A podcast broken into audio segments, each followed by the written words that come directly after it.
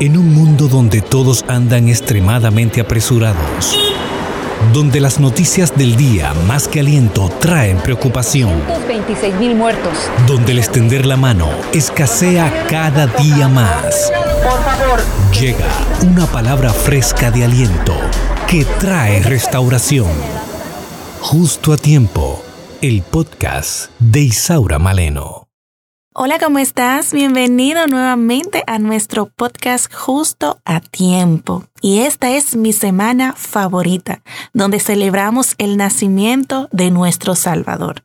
Y vamos a Lucas capítulo 2, siguiendo con nuestro estudio del libro de Lucas, en la parte que nos habla precisamente del nacimiento de nuestro Salvador. Lucas 2, en el día de hoy voy a tratar Lucas 2 desde el verso 1 hasta el 7.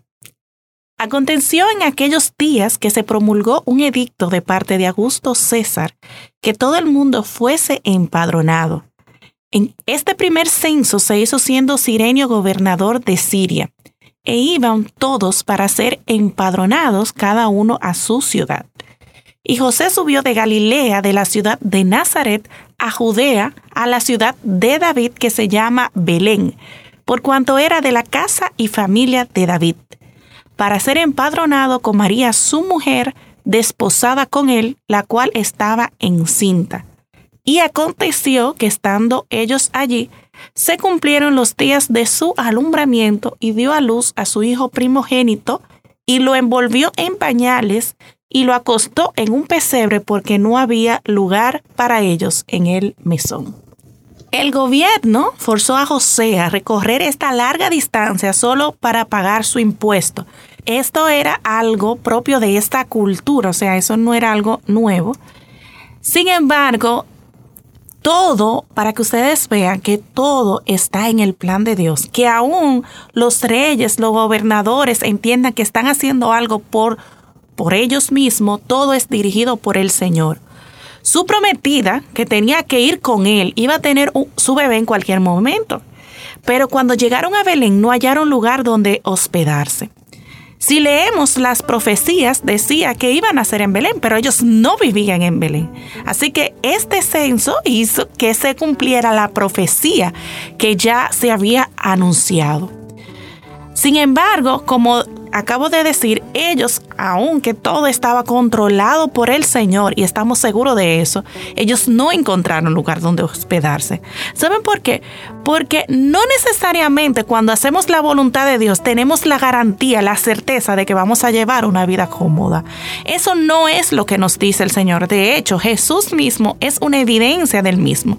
Jesús no estuvo en palacio ni en castillo, al contrario, vivió una vida humilde, de donde él era carpintero, donde estuvo caminando. Así que a nosotros tampoco se nos ha prometido tener una vida cómoda. Eso yo no digo que los que llevan una vida quizás más cómoda no están haciendo la voluntad de Dios, no, porque Dios tiene su propósito y sus planes para cada cosa. Nosotros debemos dejar que Dios dirija nuestra historia. Él sabe por qué permite todas las cosas, porque Dios es que controla toda la historia. Esta mención del pesebre es la base de la creencia tradicional de que Jesús nació en un establo. Y cuando nosotros pensamos en un establo, bueno, lo que nosotros vemos en las películas, en mi caso particular, ¿verdad?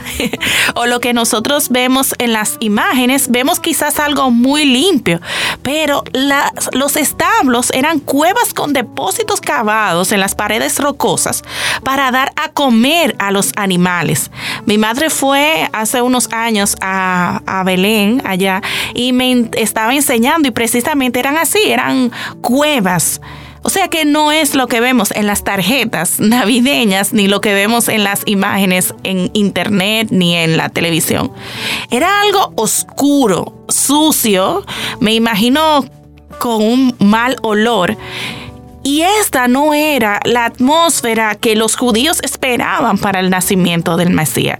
Y quizás esta es una de las razones por la cual ellos aún no reconocen a Jesús como el Mesías pensaban que el Mesías prometido nacería en un ambiente real. Y a veces hasta nosotros pensamos que nosotros tenemos que tener a una posición o algo superior a la que, a la que tenemos porque somos creyentes o porque amamos a Dios o porque Dios controla el universo o por la razón que sea. Dios no te ha prometido, vuelvo a decir, un, una vida cómoda. Quizás algunos sí, Dios se la da, a otros no. Dios tiene un plan para cada uno de nosotros. Y debemos confiar que ese plan es el mejor y es el que nos conviene. No debemos limitar a Dios con nuestras expectativas. Él obra donde se necesite. Y a veces se necesita en esta oscuridad del pecado. Y Él obrará aún en lo oscuro saldrá la luz. Y en lo sucio Él lo limpiará si nosotros le permitimos. Si nosotros le permitimos que Él obre en nuestras vidas, Él lo hará. Él cambiará lo feo y lo pondrá en algo sumamente hermoso. Todo es si nosotros confiamos. Esta historia del pesebre, del nacimiento de Jesús, nos recuerda que nosotros tenemos aún más de lo que nosotros necesitamos que aún Jesús, siendo el Salvador, nació en un sitio, en un lugar mucho peor que tú que yo. Que tú y yo tenemos muchos privilegios que solamente Dios nos lo da por su misericordia y por su gracia. Así que que sea este un día de agradecimiento y de, y de pensar en eso. Tengo más de lo que yo merezco. Y debo dejar que Dios cambie todo lo oscuro, todo lo sucio, todo lo que no le agrada de Él en mí y lo cambie para algo bueno, que Él lo va a hacer. Él tiene un plan para mi vida mucho mejor de lo que yo puedo imaginar. Ora conmigo. Señor, te damos gracias. Gracias por este tiempo que tú nos permites, Señor, reunirnos a través de esta vía. Te pido, Señor, en el nombre de Jesús, que tú sigas obrando en cada uno de nuestros corazones y que en este tiempo nos sirva para reflexionar y también dejar que tú, oh Dios, moldee nuestras vidas, nuestros corazones. Oramos a ti en el nombre de Jesús. Amén y amén. Dios te siga bendiciendo y que tengas un feliz resto del día. Gracias por escuchar el podcast Justo a Tiempo de Isaura Maleno. Sintoniza todos los programas en Spotify, Apple Podcasts, YouTube, Google Podcasts. Esto es una producción de Isaura Maleno y AD Producciones.